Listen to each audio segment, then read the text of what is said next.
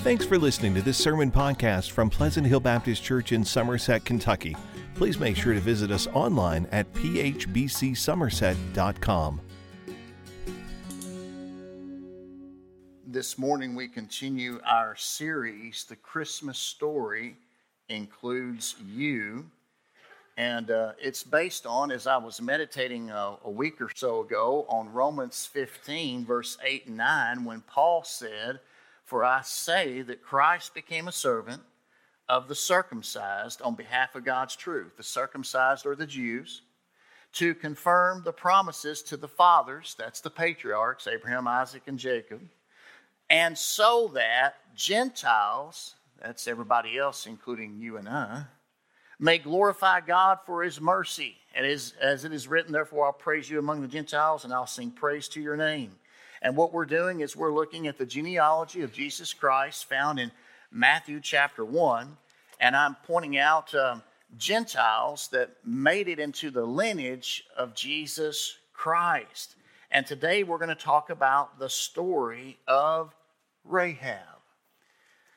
I love a quote from Adrian Rogers that says, Nature forms us, sin deforms us, prisons try to reform us, education informs us, but only Christ can transform us. That is so true, right?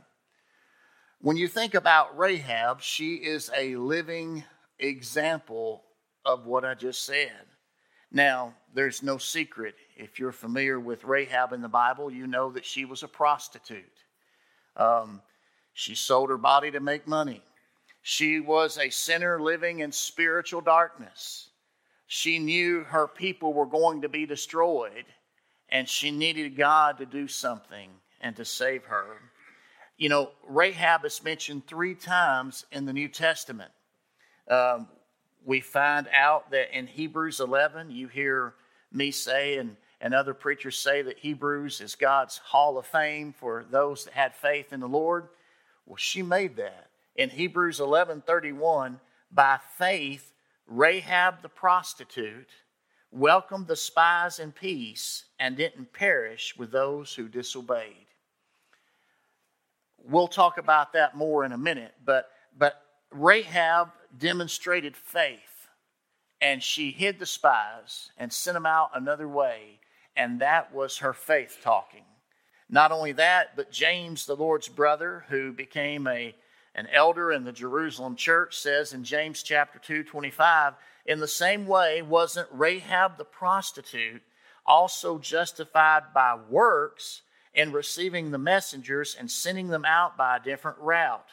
Now, you just read a similar thing in Hebrews 11. In Hebrews 11, the emphasis was on faith. Here in James, the emphasis is on works, but the truth is they go together. If you truly have genuine faith, your faith works. Your faith is not just talk, it is walk, okay? And so the evidence of her faith is the fact that she hid the spies and sent them out a different way. And so her faith and works were working together. She is mentioned in Jesus' genealogy in Matthew chapter 1. It says in Matthew 1 1, an account of the genealogy of Jesus Christ, the son of David, the son of Abraham. Abraham fathered Isaac. Isaac fathered Jacob. Jacob fathered Judah and his brothers. Judah fathered Perez and Zerah by Tamar. We talked about Tamar last week. Uh, Perez fathered Hezron. Hezron fathered Aram. Aram fathered Amminadab. Amminadab fathered Nahshon. Nahshon fathered Salmon. Salmon fathered Boaz by Rahab. And then Boaz fathered Obed by Ruth. Obed fathered Jesse, and Jesse fathered King David, and David fathered Solomon. It goes on. You know, it wasn't un, it was unusual for women to be included in a genealogy uh, in, in, Jewish culture because they traced the, uh, the, the, the, the fathers, you know, going on down the line through the generations. But did you know when you read that um, when you read that genealogy again and you start adding it up, did you know that Rahab, the prostitute, was King David's great great grandmother? Wow.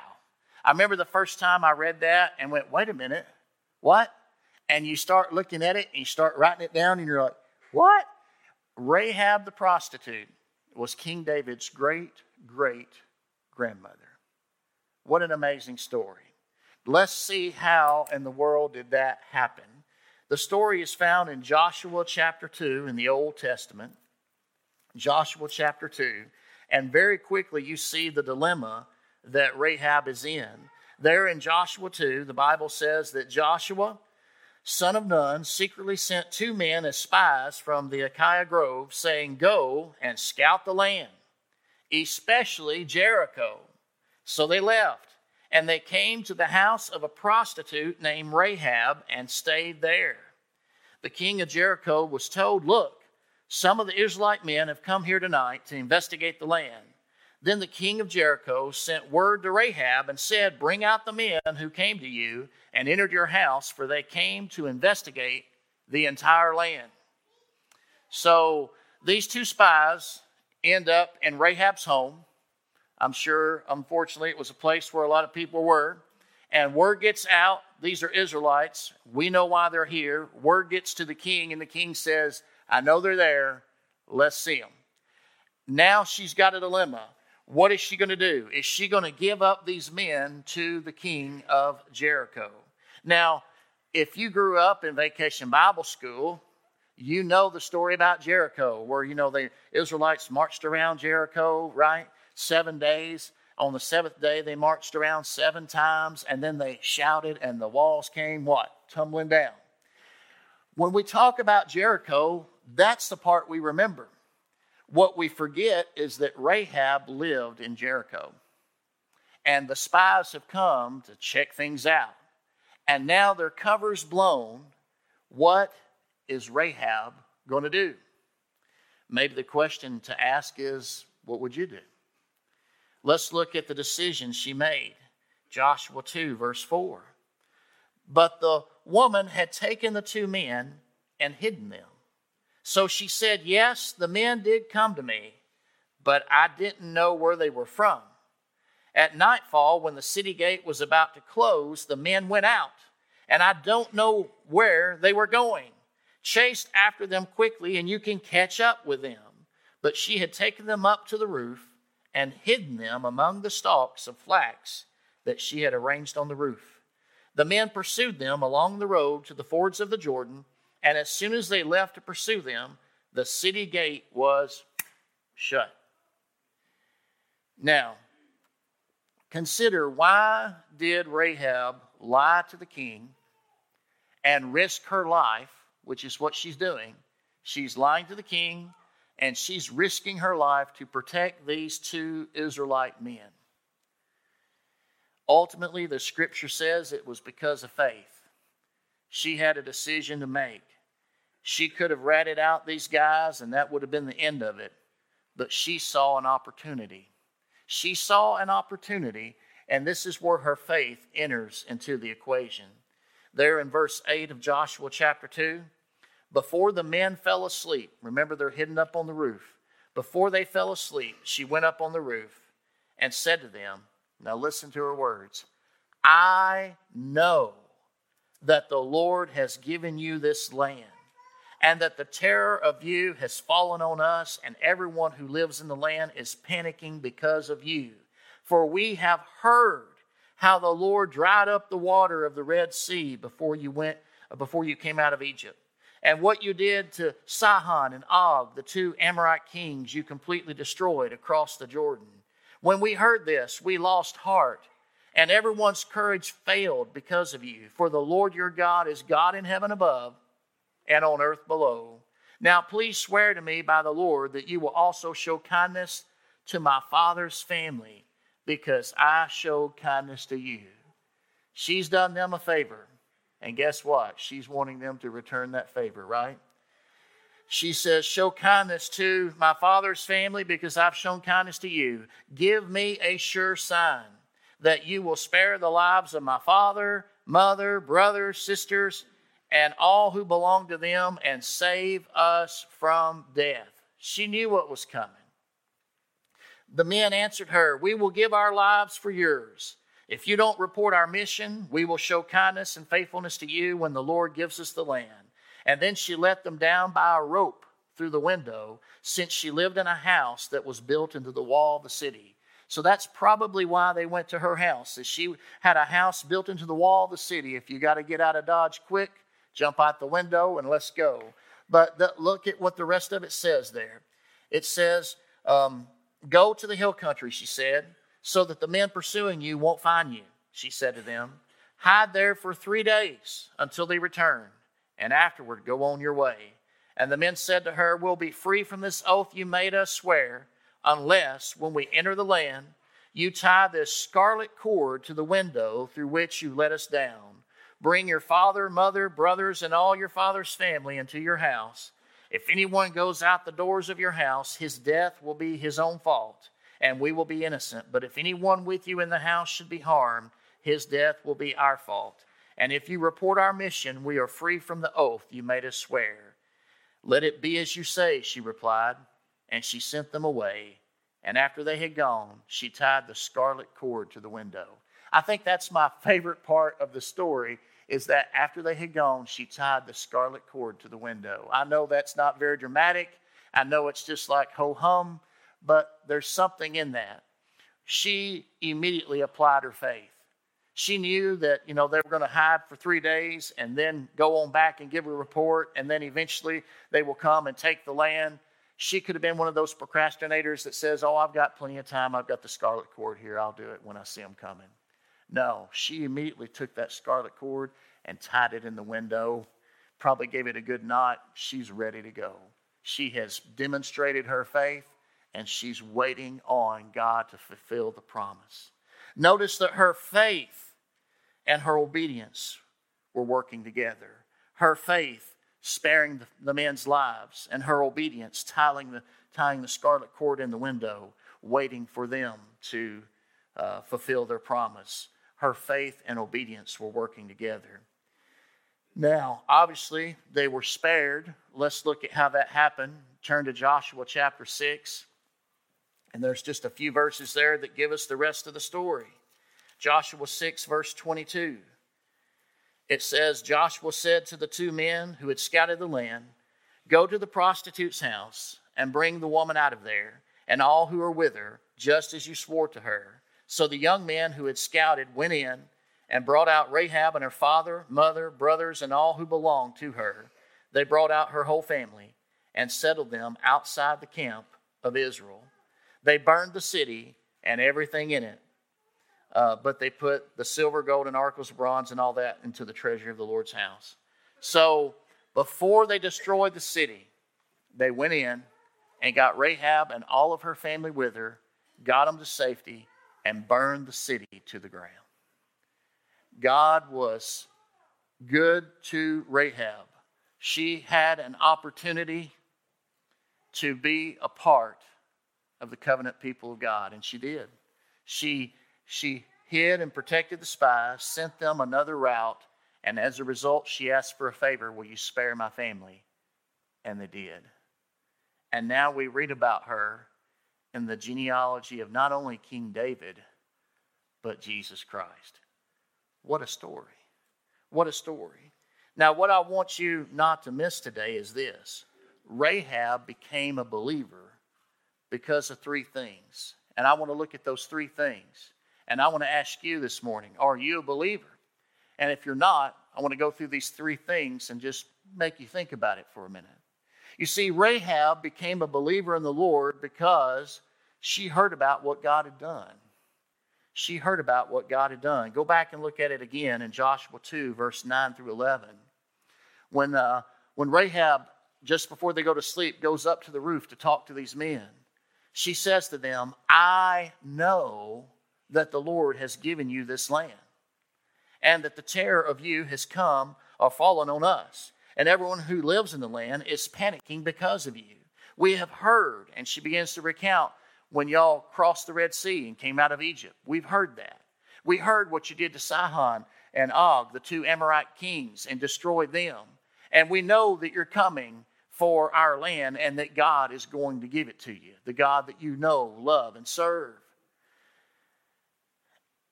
She says, When we heard all this, we lost heart, and everyone's courage failed because of you, for the Lord your God is God in heaven above and on earth below. you know what? Faith is like a little mustard seed, isn't it? It starts very small and it starts very simple, but then it begins to grow and become something all on its own. You know, there's debate sometimes about how much do people need to know to be saved. They just need to know that there's a God and they can put their trust in Him. And they don't have to have a theology degree. They don't have to be to 10 years of Sunday school. They don't have to read the Bible five times to come to that conclusion. When they begin to realize there's a God and I can put my trust in Him, then they make that choice to respond to the revelation of God that He's revealed to them. Have you heard? You know, God has done everything that's needed for you and I to be saved. I love what uh, Chuck, Chuck Smith, founder of the Calvary Chapel movement, I think he preached through the Bible four or five times in his lifetime. And someone asked him in his elderly years, they said, um, if you had one thing to say to people about reading the Bible and what we need to know, what would you say? And boy, was it a, a, a gold nugget. He says, You know, we live in times where people think they've got to say something or do something to get God to respond to them. He says, When you read the Word of God, God has already spoken. And God has already done. He sent His Son. And now He's waiting for you to respond to Him. You think about that. No wonder when the human authors of Scripture, particularly in the New Testament, they would start out with doctrine and then they would move toward duty. You see that in Ephesians 1 through 3, verses chapters 4 through 6, and I could go on and on and on and on. But the point is, God has already spoken through His Word. God has spoken to us in these last days through His Son. And Jesus has done everything that there's necessary. Jesus has done everything needed for you and I to be saved. God has spoken. God has done something on our behalf, and now He's waiting for you to respond to Him. That's powerful. Have you heard? Today, the Bible says, is the day of salvation, and the Lord offers it as a gift, and He's purchased it with His own blood. Rahab became a believer because she heard about what the Lord had done. She also became a believer in the Lord because she believed it was possible to be spared from destruction. I mean, here she was. She knew that God was with these men, she knew that God was with Israel. She had heard everything that happened in Egypt, the Red Sea, the Amorite kings. And she even says, Your God is a God of the heaven above and the earth below. That's what she knows. And she believes that maybe, just maybe, if I'm kind to these men, maybe they'll be kind to me. And if I'm kind to these men and, and these men are kind to me, then maybe their God will be kind to me too. All that's going on in her heart and her mind. In Joshua 2, verse 12, she says, Now please swear to me by the Lord that you will also show kindness to my father's family because I showed kindness to you. Give me a sure sign. Now, usually when people want signs, it indicates a, kind of a, a weak faith, uh, a developing faith as opposed to a mature faith. A mature believer doesn't necessarily need a sign. They can, they've come to the point to where they can trust God uh, and His Word. If God says it, that's all I need to know, right? But um, she needs a sign, and I'm not going to condemn her for that. But she was staking her claim. She was drawing a line in the sand. She says, Give me a sure sign that you'll spare the lives of my family and save us from death. And of course, they did that. Now, here's what I want to do I want to jump to the New Testament for a moment and just tell you that sometimes we need to be reminded that God can save anybody. Here is a Gentile woman in a pagan culture, and she's a prostitute. And she ends up becoming the great great grandmother of King David, a man after God's own heart, and included in the lineage of Jesus Christ. Wow. God can save anybody. Paul told Timothy, a young man in the ministry, 1 Timothy 1, verse 12, he says, I give thanks to Christ Jesus for our, Lord, who has strengthened me, because he considered me faithful, appointing me to the ministry, even though I was formerly a blasphemer, a persecutor, and an arrogant man. But I received mercy because I acted out of ignorance and unbelief. And the grace of our Lord overflowed along with the faith and love that are in Christ Jesus. And this saying is trustworthy and deserving of full acceptance. Christ Jesus came into the world to save sinners. And I, Paul says, am the worst of them. But I received mercy for this reason, so that in me, the worst of sinners, Christ Jesus might demonstrate his extraordinary patience as an example to those who would believe in him for eternal life. Now, that word example is where we get our, in the original language, is where we get our word template from.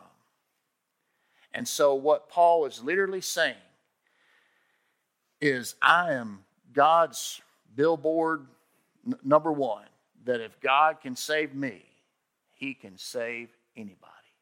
And when you look in the Old Testament, you look at Rahab, and I think she would say the same thing. Hey, if God can save me, a pagan prostitute, then he can save anybody.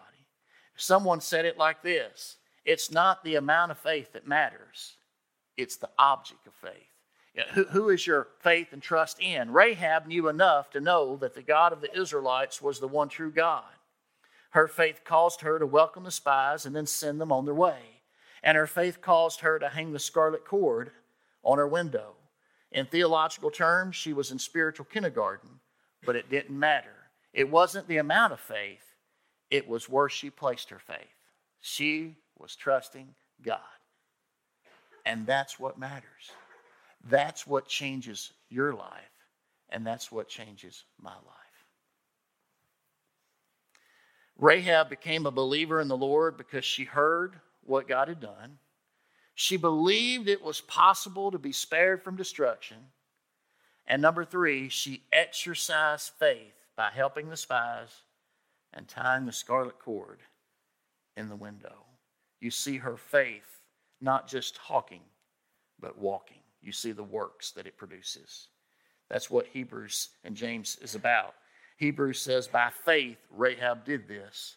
James says also, Rahab was justified by works because her faith led her to do this. Faith produces works to demonstrate that your faith really is real and genuine. Anybody can talk a good game, but when your faith works, it proves that your faith is real and genuine. I want to share one last thing before I wrap this up, and that is the scarlet cord that she tied in the window. Some very good theologians have said, Did you know there is a scarlet cord of redemption that you can trace all the way through the Bible? And you can. Uh, I don't have time to do that, but you can. I'll give you a short version of it that, that Adrian Rogers did. He says, when you go back and look at the beginning of human history, Adam and Eve sinned, and what happened? God ultimately clothed their nakedness with animal skins, which implies that blood was shed. That animal had to die in order to provide the skin to cover up their shame.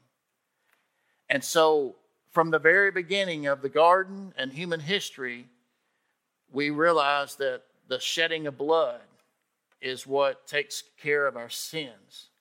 Cain and Abel, the two brothers in the first family, they wanted to worship God and bring him an offering. Abel brought one from the herd. Cain did not. And God did not accept Cain's offering. Why? Because Hebrews tells us in chapter 9 without the shedding of blood, there's no forgiveness of sins. When God told Abraham to take his son Isaac, take your son Isaac, your your only son whom you love, take him up to a mountain and worship me and sacrifice him to me. And that sounds weird, But in those days and times, unfortunately, a lot of pagan idols were worshiped through child sacrifice. God is not like that. It was a test. The scripture tells us that. But I think God was testing Abraham to say, I've given you a future through your son, and all my promises are wrapped up in that son, but I want you to sacrifice that to me and worship me more than anything, including your boy. And Abraham was willing to do it, and, and God spared it from happening and provided a ram in the thicket. And, and, and they took the ram and they sacrificed the ram and they went back and worshiped together. That animal's blood was shed instead. And then, of course, on the night that Israel was delivered out of Egypt, remember the Passover? The Passover lamb that was sacrificed, and they took the blood of the lamb, right? And they applied it to the doorpost. And that night, the death angel passed over, thus the name. The death, the death angel passed over Egypt, and it took the firstborn son of every household but wherever it saw the blood over the doorpost, it passed over them. They were spared that death. They were spared that judgment. Um, Israel was in Egypt that night. Even in the tabernacle and later on the temple, thousands of animals were sacrificed and their blood was spilt as a sacrifice for sin. And then finally, in the New Testament, Jesus Christ, the Lamb of God, who takes away the sins of the world, he dies on that cross. He fulfills the prophecy and the promises from God. And it's that scarlet cord, that scarlet thread of redemption. You know, that's what it that's what makes it possible for you and I to be saved. It's the blood of Jesus. There's no one so bad they cannot be saved, and there's no one so good they don't need to be saved. We all need to be saved. I'm reminded of Nicodemus. You know, Nicodemus was a religious man. He probably knew all the Bible answers, he probably knew all the Sunday school questions as well.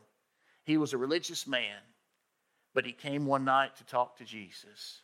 And when Jesus began to talk to him and say, You must be born again, he didn't know what he meant. He just didn't get it. Ultimately, Nicodemus did get it, and he did become a believer. He was one of them that took care of the body of Jesus after his, after his crucifixion. What about the woman of the well in John chapter 4? She was a Samaritan woman. She had been married five times and was living with a man who wasn't her husband. And she meets the Messiah, Jesus, one day. When she's done talking to him, this woman that's avoiding everybody runs to town and tells everybody, Come meet a man who told me everything I ever did. Could this be the Messiah? And of course he was. You read her story in John 4, and at the end of the day, after the town comes to go, What on earth is going What's happened to this woman? She doesn't talk to us anymore. What's going on? Let's go check this out. They meet Jesus, and after a, a, a day with him, they go, You really are the Savior of the world. We believe now, not just because of what you said talking to the woman, but we've seen ourselves, and we really do believe that He is the Savior of the world. Let me wrap this up with one last thing. If we're saved by the blood of Jesus Christ, that scarlet uh, cord or thread of redemption, then let me, let me answer one last question. What does the blood of Jesus Christ do? You might want to write these scripture references down and meditate on them later, but let me give them to you quickly. What does the blood of Jesus Christ do? 1 Peter 1, verse 18. Peter says, For you know that you were redeemed from your empty way of life inherited from your fathers, not with perishable things like silver or gold, but with the precious blood of Christ like that of an unblemished, spotless lamb. I wasn't redeemed by silver or gold or a 401k or whatever you want to put in there, Bitcoin, let's get modern, right? But I am saved by the precious blood of Jesus Christ, the sinless, stainless, spotless Lamb of God who came to take away the sins of the world. Look what else it says. Ephesians 2:13.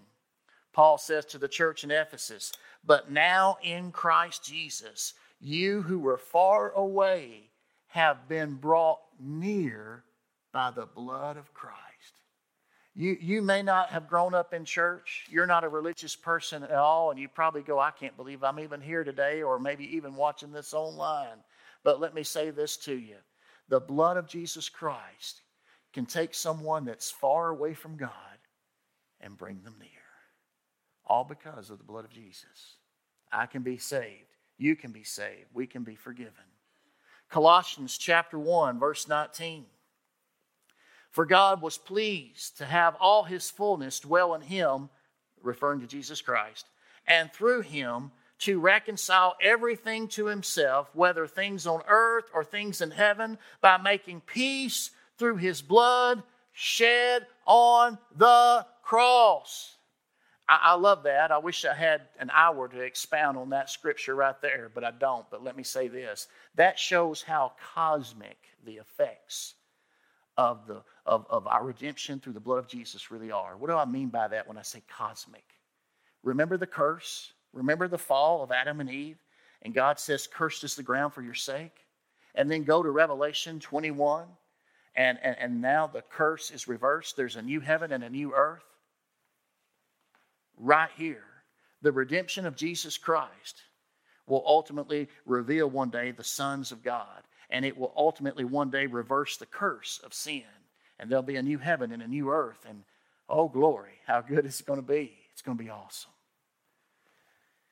And then, of course, 1 John 1 7.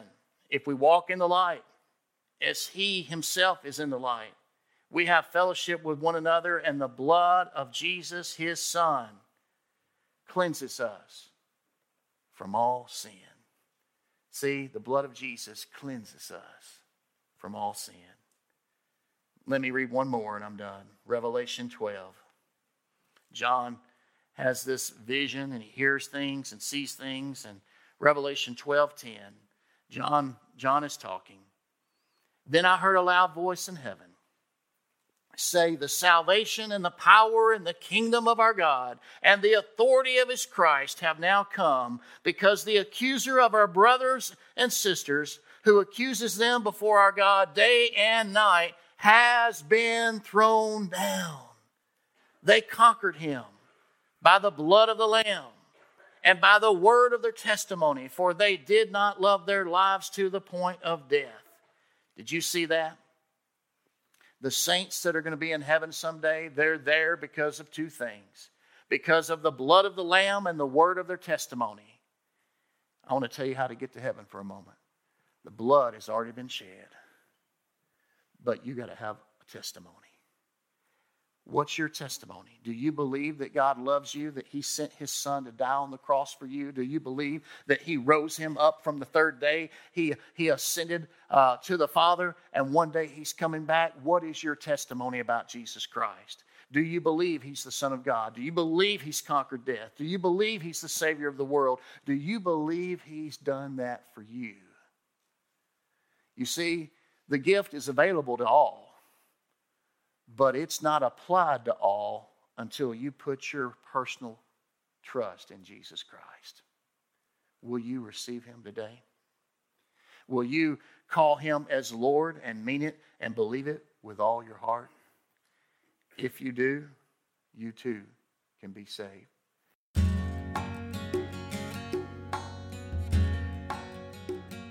Thanks for listening to this sermon podcast from Pleasant Hill Baptist Church.